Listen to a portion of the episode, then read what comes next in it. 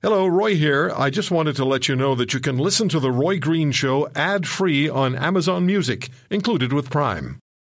If you're looking for real life radio, you've come to the right place. This is The Roy Green Show on the Corus Radio Network.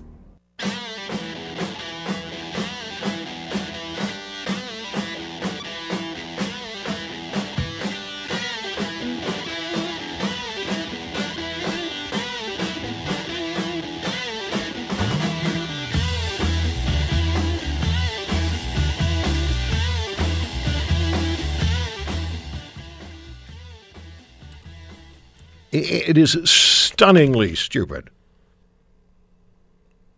Stunningly stupid what Justin Trudeau said that uh, returning ISIS members could be an extraordinarily powerful voice in Canada.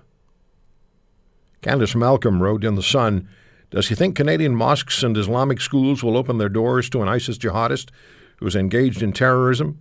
Trudeau's statement reveals something he's long denied that radicalization can occur within the Muslim community. Worse, he seems to believe Muslims in Canada are so desperate for leadership they could use the help of a jihadist to speak to younger people within the community. Quote. Trudeau's willingness to enlist jihadis as community ambassadors blurs the important distinction between ordinary Muslims and violent extremists, doing no favors to Canadian Muslims. Worst of all, Trudeau's naive assumptions about ISIS fighters omit the prospect of justice for the victims of Islamic State genocide and war crimes. ISIS members went overseas to join a terrorist organization, a crime under Canada's criminal code. Once in Syria and Iraq, these thugs were complicit in genocide against Yazidis and Christians, selling women into slavery, throwing gay men off rooftops, and beheading journalists and aid workers. Extraordinarily powerful voices. Here are two voices you need to hear. One is that of Justin Trudeau, and the other is the voice of Andrew Scheer, the Conservative Party leader. Mr. Speaker, CSIS warned the Liberal government all the way back in 2015 that returning ISIS fighters were a continuing and real threat to Canada. They warned that Canadian citizens were recruited by ISIS, quote, not because they needed more foot soldiers, but because they want to teach the Westerners to take the struggle into every neighborhood and subway back home.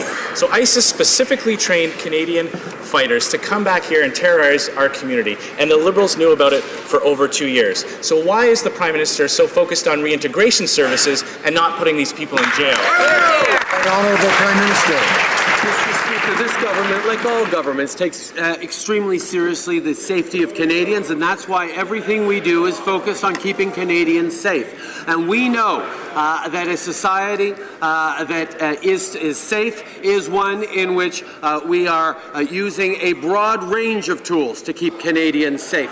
Yes, we have enforcement, surveillance, and national security tools that we use to a significant degree, but we also have methods of de uh, uh, de-emphasizing or de-programming uh, people who want to harm our society, and that's the things we have to move. The Honourable Leader of the Opposition. Order. Mr. Speaker, it's this Prime Minister's that's de emphasizing Canadian security, and Canadians are tired of it. It was Conservatives who amended the criminal code to make it an offense to leave Canada to fight for ISIS. It was Conservatives who were focused on giving our law enforcement new tools to prosecute ISIS fighters. This Prime Minister is using a broad spectrum that includes poetry and podcasts and all kinds of counseling and group hug sessions, Mr. Speaker. When will the Prime Minister take the security of Canadians seriously and look for ways to put these ISIS fighters in jail? Right, Honourable Prime Minister. Mr. Speaker, the Conservative Party learnt nothing from the last election and the lessons Canadians taught them.